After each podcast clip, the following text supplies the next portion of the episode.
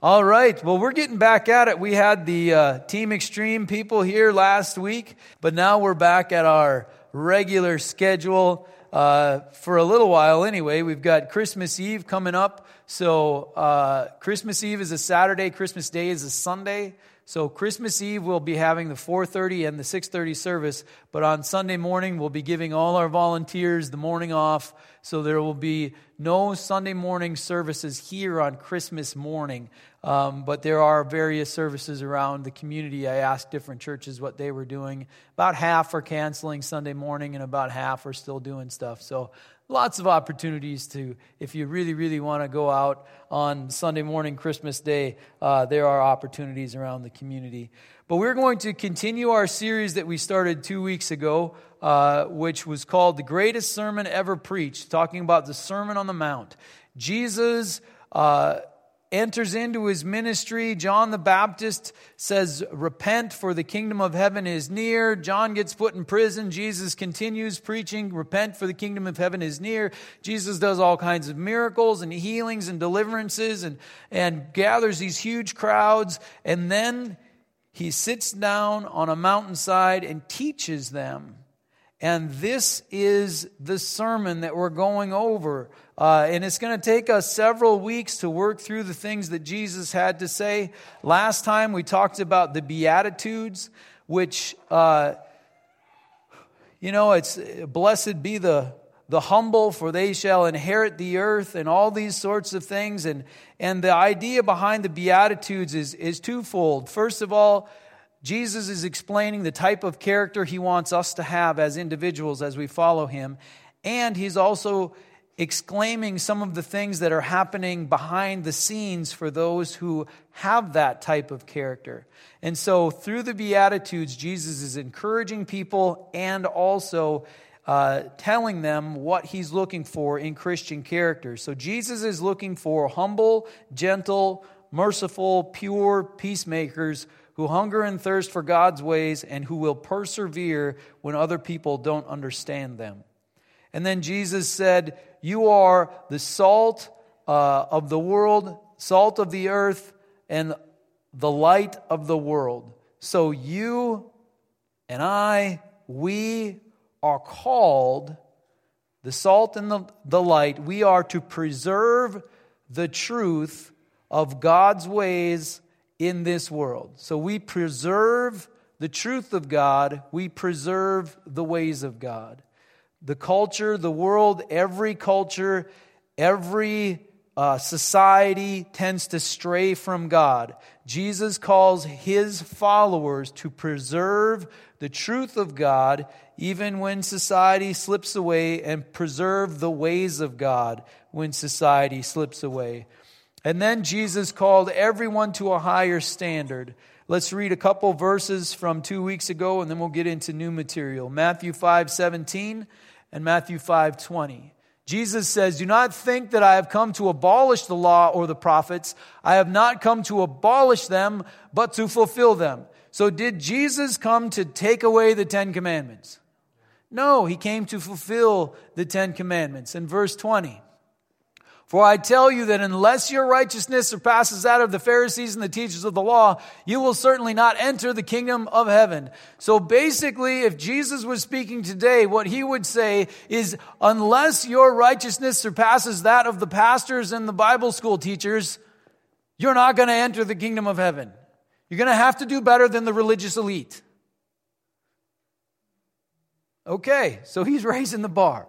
Uh, we talked a little bit about what that meant a couple weeks ago, but we're going to get into it deeper today. So let's pray, and we'll get into new material this morning. So, Heavenly Father, I thank you for your holy scriptures. I thank you, Lord, for your word. I thank you, Father, that you don't leave us to wander around, just do the best we can, but you guide us by your spirit and you guide us by your word. Lord, help us to see what we've got today in these great words recorded from that sermon so long ago. Lord, the amazing, amazing truths that you spoke, let us grab hold of them firmly and understand them as best we can. And Lord, I pray that you would touch each one of us, Lord. We all come in here with different needs. We're fighting different battles. We're in the middle of different struggles. And so, Lord, I pray that you would touch each one of us with what we need so that we can believe in you a little better, so that we can serve you better, bear more fruit for your kingdom. So, Lord, bless this time. In Jesus' name I pray. Amen. Amen. So, Jesus did not come to abolish the law, he came to fulfill it. And we're going to talk about Jesus and how he fulfills the commandment, Thou shalt not murder. And so in the Sermon on the Mount, Jesus deals with various commandments and he brings them to the next level. He explains how is it that your righteousness needs to surpass that of the Pharisees and the teachers of the law. And so, um, let's look at how Jesus raises the bar and fulfills this. Matthew chapter 5, we'll read 21 through 26, then we'll talk about those kind of verse by verse and deal with everything in chapter 5 that has to do with that particular commandment. Jesus says, You have heard that it was said to the people long ago, Do not murder, and anyone who murders will be subject to judgment. But I tell you. So here's the deal Jesus is quoting the Old Testament, the law of Moses, from the stones that Moses brought down off the mountain. And he's saying, You've heard that it was said this, but I tell you. That's that's amazing stuff. That's Messiah type talk. You know, like if I say, well, the Bible says this, but I tell you, then what should your response be? Nice knowing you, right? I'll see you later. That's what your response should be. But Jesus says, you've heard it was said, don't murder, but I got something more to tell you. And so let's see what he has to say. But I tell you that anyone who is angry with his brother will be subject to judgment. So he's raising the bar. He's saying now it's, it's one thing to refrain from murdering someone. That's good. But now you've got to get the murderous heart out of you. He says, anyone who is angry with his brother will be subject to judgment. That's a high bar. Again, anyone who says to his brother, raca, which is some Aramaic term of contempt, I don't know what the proper, you know, some sort of insult, is answerable to the Sanhedrin, but anyone who says, you fool, will be in danger of the fire of hell. Very strong. Therefore, if you are offering your gift at the altar and there remember that your brother has something against you, leave your gift there in front of the altar. First go and be reconciled to your brother, then come and offer your gift. Settle matters quickly with your adversary who is taking you to court. Do it while you are still with him on the way, or he may hand you over to the judge, and the judge may hand you over to the officer, and you may be thrown into prison. I tell you the truth, you will not get out until you have paid the last penny. So let's work through this kind of verse by verse. Let's read 21 and 22 again. Verses 21 and 22. You have heard that it was said to the people long ago, Do not murder, and anyone who murders will be subject to judgment. But I tell you that anyone who is angry with his brother will be subject to judgment. Again, anyone who says to his brother, Raca, is answerable to the Sanhedrin. But anyone who says, You fool, will be in danger of the fire of hell. So Jesus is very serious about this. Would you agree?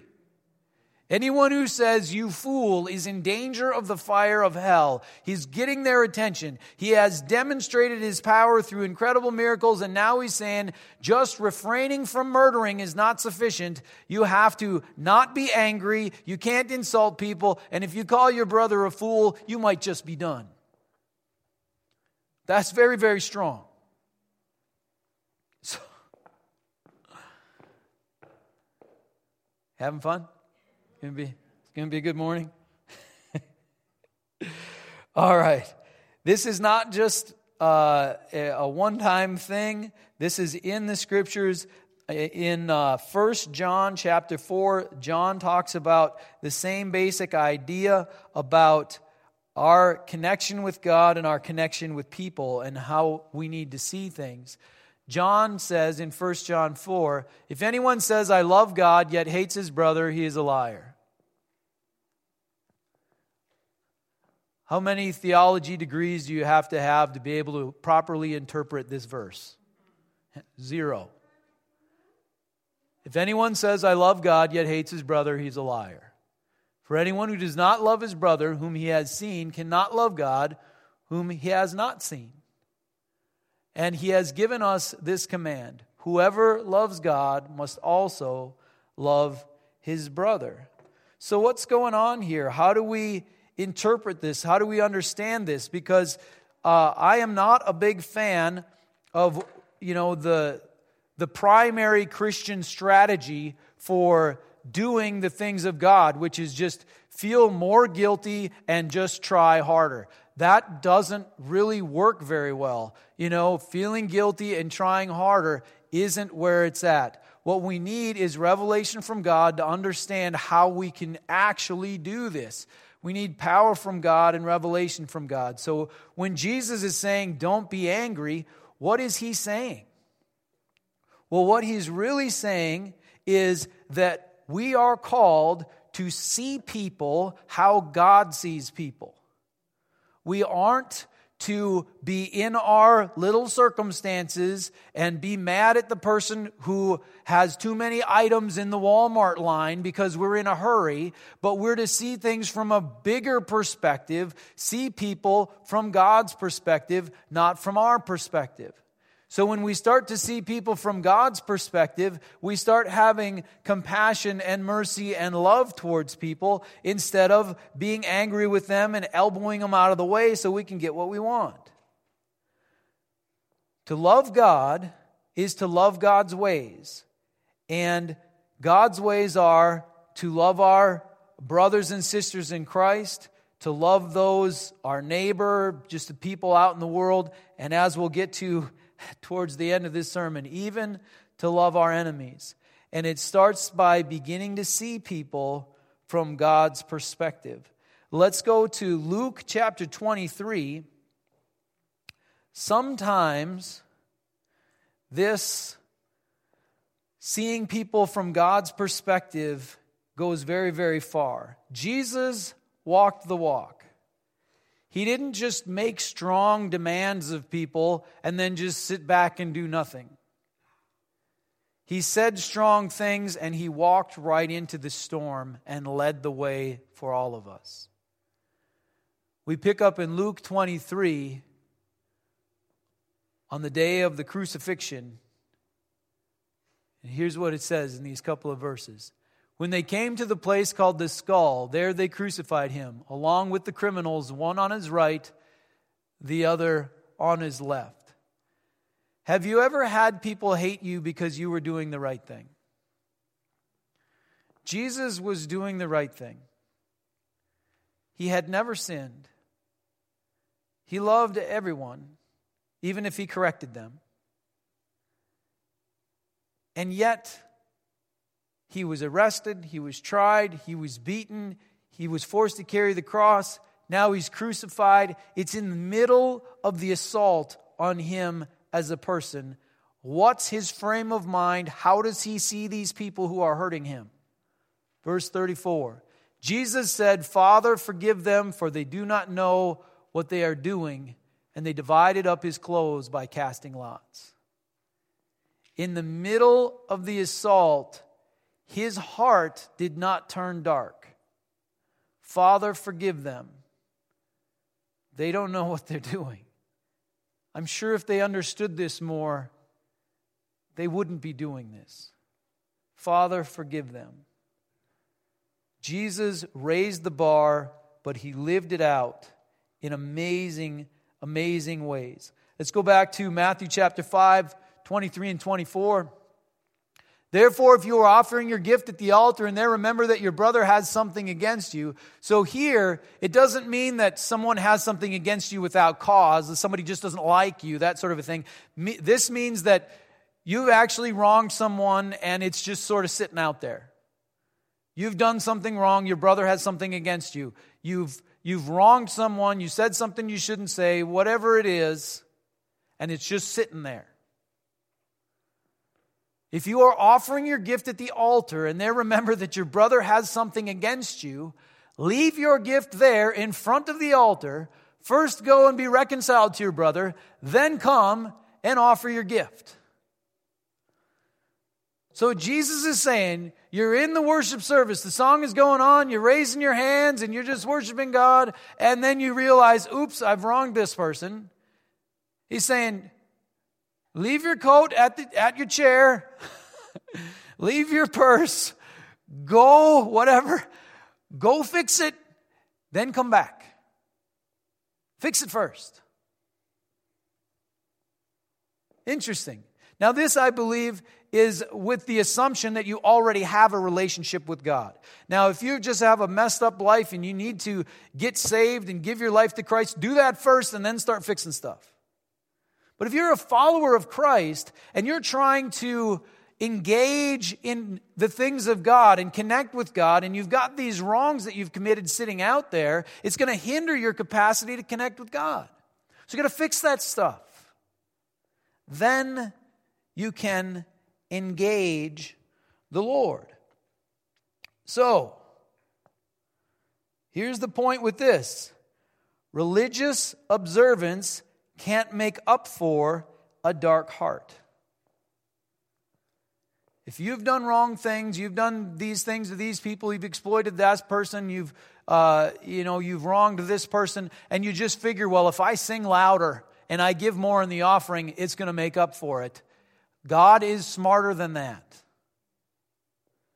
Religious observance will not make up for a dark heart. If this goes to an extreme, God's actually disgusted by it. If we want to uh, do bad things, hurt people, and, and do damage in this world, and then try to make up for it by extravagant religious uh, connections, religious observance, God is actually disgusted by it. Let's go to Isaiah chapter 1, starting in verse 10. Amazing stuff. Hear the word of the Lord, you rulers of Sodom. Listen to the law of God, you people of Gomorrah. Now, it's important to recognize here that the that Isaiah, you know, is speaking the words of God not to Sodom and Gomorrah, but to Israel. But he's calling them Sodom and Gomorrah. You know, so he's he's saying, "Hey, you you think you're all that. You're not." So he's he's insulting them. Verse 11. The multitude of your sacrifices, what are they to me? says the Lord. I have more than enough of burnt offerings of rams and the fat of fattened animals. I have no pleasure in the blood of bulls and lambs and goats. Did God tell them to bring these types of sacrifices? Absolutely. And he says, What do you think? I'm short of animals? Why do you think I asked you to bring these things? Not because I'm short. Why, why does God ask us to serve him? Because he has some, some kind of lack? It's not that he has lack, he wants to engage our hearts. And yet, these people were trying to make up for their dark hearts through religious observance. And that's not how it works. Verse 12. When you come to appear before me, who has asked this of you, this trampling of my courts? It's one of the biggest insults that, you know, here you are, stomping all over the sanctuary. Verse 13 Stop bringing meaningless offerings. Your incense is detestable to me. New moons, Sabbaths, and convocations, I cannot bear your evil assemblies. Your new moon festival and your appointed feasts, my soul hates. They have become a burden to me. I am weary of bearing them. When you spread out your hands in prayer, I will hide my eyes from you. Even if you offer many prayers, I will not listen. Your hands are full of blood. so here we see what's going on. They're trying to make up for the evil they're doing by religious observance, and God's not buying it. You're saying you're following me, you're saying you're walking in God's ways, and you're just doing religious observance so that you can continue to do evil in this world and ease your conscience? It's like, God's way smarter than that. Your hands are full of blood. Verse 16 Wash and make yourselves clean. Take your evil deeds out of my sight. Stop doing wrong. Learn to do right. Seek justice. Encourage the oppressed. Defend the cause of the fatherless. Plead the case of the widow. People sometimes think that in the Old Testament, God was about the letter of the law. God was about the spirit of the law, even in the Old Testament. He's just trying to help them out by giving them specific things to do, some action steps. But He still wanted their hearts, and He wants our hearts now. And so when Jesus says, if you're bringing an offering, it could be an offering of praise, whatever, and you know you've wronged somebody, go fix that. You can't make up for that by religious observance. You have to get your heart right. You have to do right by people. You can't make up for it with religious observance. Then let's go Matthew 5 25 and 26. Settle matters quickly with your adversary who is taking you to court. Do it while you are still with him on the way, or he may hand you over to the judge, and the judge may hand you over to the officer, and you may be thrown into prison. I tell you the truth, you will not get out until you have paid the last penny.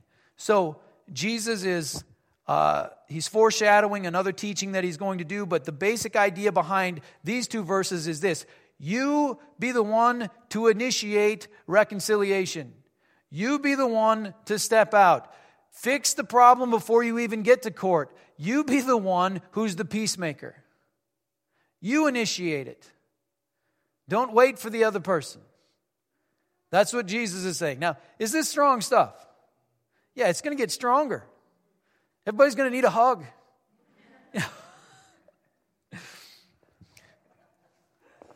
but I tell you what, Jesus came to change the world. He didn't come to change the world by just saying stuff everybody already knew and flowery little nice things. He came to change the world, and he's telling us, he's telling them how to do it. So let's jump forward in the chapter.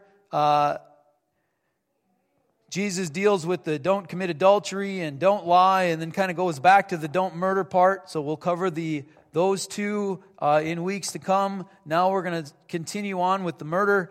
Don't, don't murder. Uh, Matthew 5, 38 through 42. Again, talks about Old Testament truth. You have heard that it was said, eye for eye and tooth for tooth. But I tell you, do not resist an evil person. If someone strikes you on the right cheek, turn to him the other also. And if someone wants to sue you and take your tunic, let him have your cloak as well. That's if he wants to take your shirt, give him your jacket. If someone forces you to go one mile, go with him two miles. Give to the one who asks, for, asks you, and do not turn away from the one who wants to borrow from you. So here we see some amazing, iconic verses and phrases that are still in our culture today. You know, giving them the shirt off your back and going the extra mile and turning the other cheek. These are uh, colloquial phrases that Jesus spoke in a sermon 2,000 years ago that are still in our culture. What's he talking about with this turn the other cheek thing? I'll tell you. So, you know how some people read the Bible and they misinterpret it? I find this happens most in Ephesians chapter 5 with regards to husbands and wives and how husbands are supposed to treat their wives and how wives are supposed to treat their husband. I find that to be probably the most misinterpreted New Testament uh, section of Scripture. And the problem, primarily, beyond, there's other things too, but is that the husbands read the stuff the wives are supposed to do and then get mad at the wives for not being just totally perfect with regards to that. And the wives read the stuff the husbands are supposed to do, and then they get mad at the husbands for not doing the stuff they're supposed to do. Instead of the husbands reading the things the husbands are supposed to do and doing their best to do it, uh, you know, people read the wrong thing. And I find a similar dynamic happens with this turn the other cheek thing. Because you've got people who just are naturally ashamed of how terrible they are, and they sort of walk around in a victim enabler doormat mentality and they read turn the other cheek and then they start feeling guilty for not being doormat enough and want to be more doormat. Is that what Jesus is saying here? You're not a doormat enough. You need to be abused more. No, that's not what he's saying. And then there's the user abuser types who are like, yeah, I need more people to go the extra mile with me. I need more people that if I slap one cheek, I can slap the other two and they still like me. This is awesome. That is also a misinterpretation of what is going on here. So, what is Jesus trying to say with this turn the other cheek business? Let's read a couple extra verses so that we can uh, get our context here. Because Jesus did say, turn the other cheek. He did say, go the extra mile. He did say, hey, not just your shirt, but your jacket. He did say, give, you know, to people that you wouldn't normally give to. Jesus also said in the Sermon on the Mount, Matthew 7 6, Jesus also said, Do not give dogs what is sacred. Do not throw your pearls to pigs. If you do, they may trample them under their feet and then turn and tear you to pieces. He's saying, Don't be dumb about who you expose yourself to. They're just going to hurt you and they're not going to be any better off anyway. Don't give dogs what is sacred. Don't throw your pearls to pigs. He's not saying be an enabler, be a doormat. Matthew 7 15. Jesus says, Watch out for false prophets. They come to you in sheep's clothing, but inwardly they are ferocious wolves. So if you are in the presence of a false prophet, do you just keep turning the other cheek? Just keep going the extra mile. No, you watch out for them because they're the bad guys, and you don't want to just submit to them because Jesus said go the extra mile. Also, Matthew chapter 10, Jesus says this, not in the Sermon on the Mount. Matthew 10, 16. I am sending you, I am sending you out like sheep among wolves. Therefore be shrewd as snakes and innocent as doves. Jesus said this to his disciples. He was sending out into the world to spread the message. He's saying, I'm sending you out like sheep among wolves. Don't let yourself get taken advantage of. Be shrewd as snakes, but don't fight fire with fire. Don't fight evil with evil. You be innocent, but you know the score. Don't let yourself get taken advantage of. So, how do we blend all these things together? How do we blend turn the other cheek, go the extra mile, give them the shirt off your back with don't throw your pearls to pigs and, uh, you know, watch out for false prophets and be shrewd as snakes? How do we blend all that together and get an accurate understanding instead of jumping in one ditch or the other? Here's what I believe what Jesus is saying with turn the other cheek.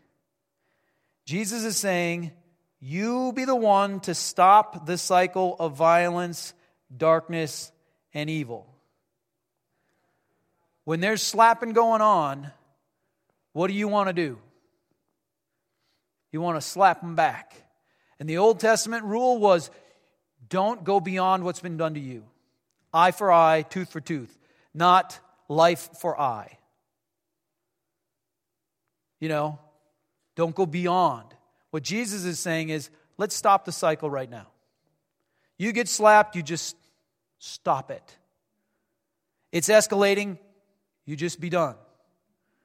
Sometimes, when we are stopping the cycle of evil, stopping the cycle of abuse, stopping the cycle of darkness, sometimes we have to absorb some evil because it hits us and we want to retaliate, but instead we turn the other cheek. It's not about being a victim, it's about being the bigger person. In our divine strength in Christ, we can turn the other cheek because we are the stronger person. It's not about being a victim, it's about being the stronger person and stopping the cycle of darkness. You catching me? Jesus is not done. He's not done with get your heart right. Don't just refrain from murdering, but you've got some heart stuff to work out. He's not done yet. This is amazing.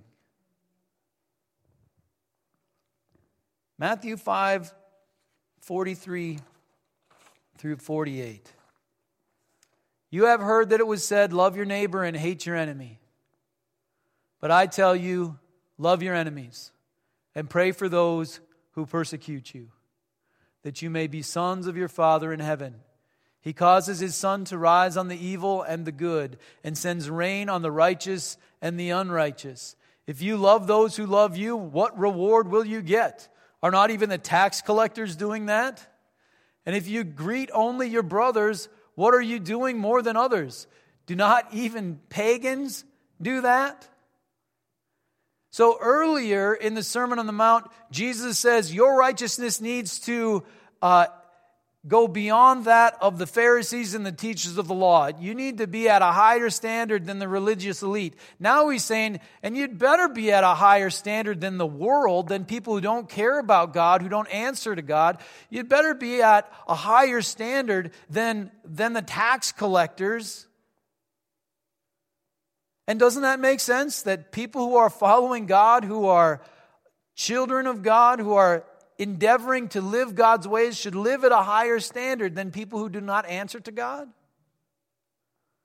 And so he's saying, even the worst of people, like people that help them, like people that like them, you like people who don't like you, who are hurting you. You say, Father, forgive them, for they know not what they do. So you're called to a higher standard. Is this a high standard? Oh man. I would say this is one of the most uh, unfollowed teachings of Christ.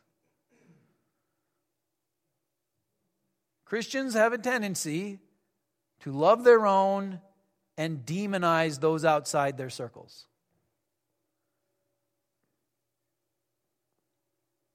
What are you doing more than others? Next verse. Be perfect, therefore, as your heavenly Father is perfect.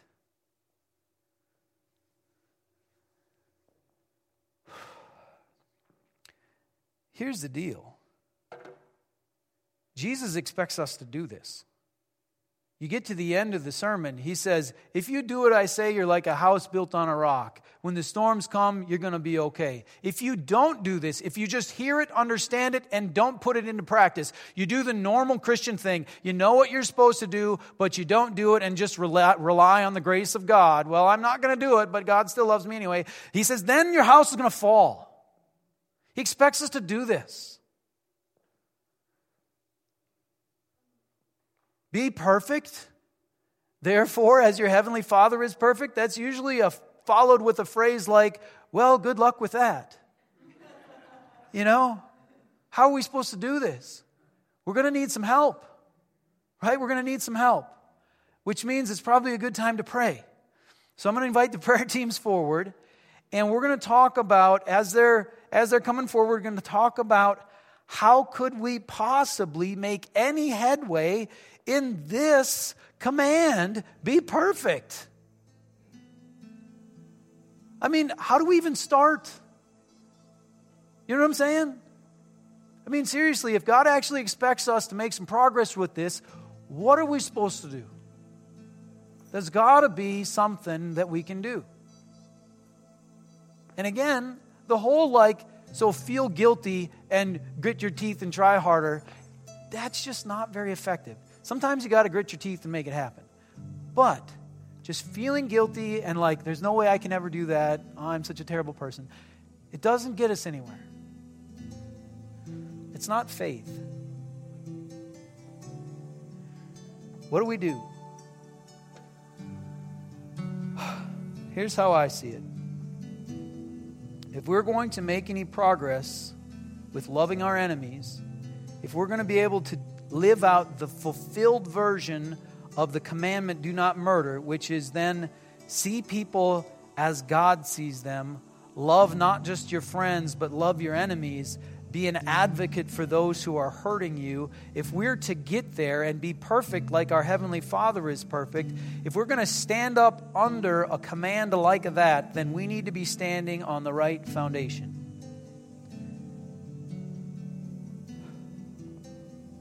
Be perfect. I know some ways we can start being perfect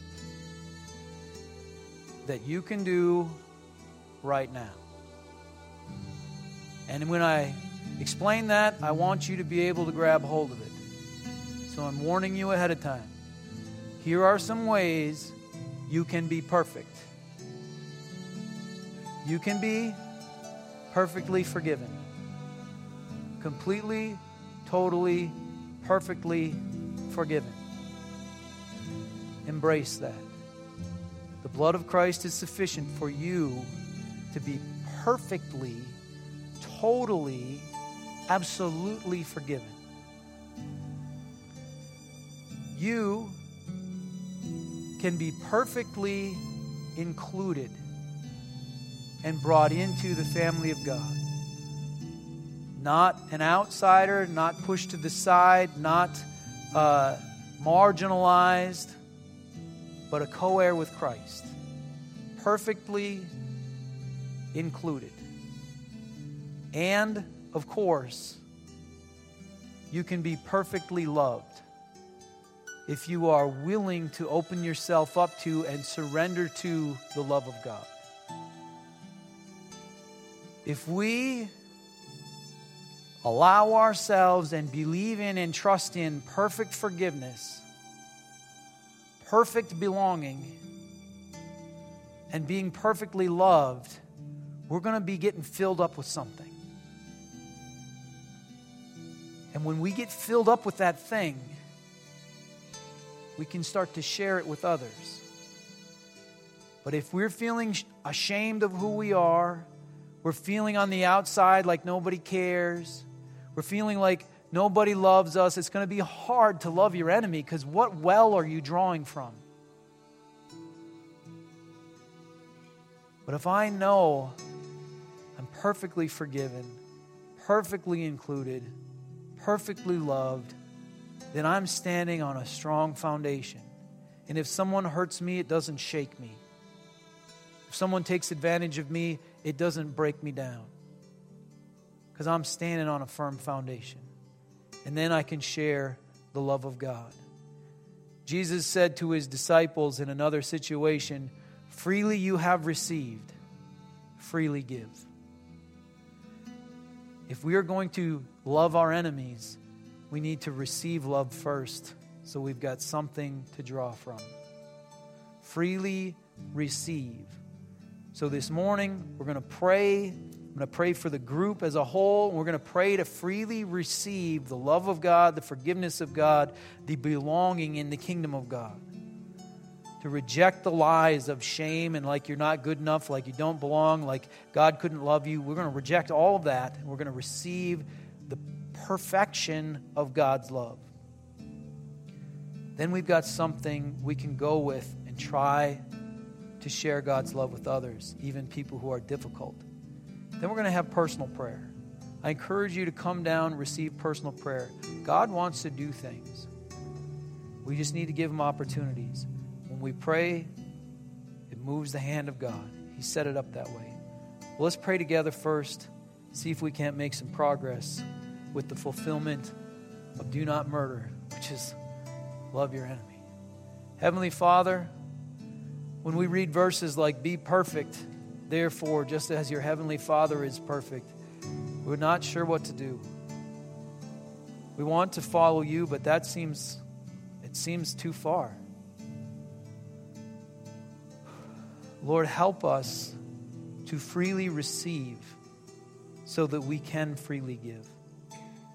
Lord, I pray that each person in this place would freely receive with no hindrance, no blockage, no wall, freely receive your forgiveness. That thing from 30 years ago, it washes away. That thought that keeps coming up, self condemnation, washes away. Lord, help us to see that we are perfectly included in your family, your sons and daughters, that nothing can pull us out of that inheritance. You wanted us to be your children, to graft us in, to adopt us in, and give us full rights of children. Help us to see that and stand on that as a foundation. And Lord, you did all these things because you love us. You know us. Each one of us here, you know us. You love us anyway. Thank you, Lord, for that perfect love. Thank you for that perfect adoption. Thank you for perfect forgiveness.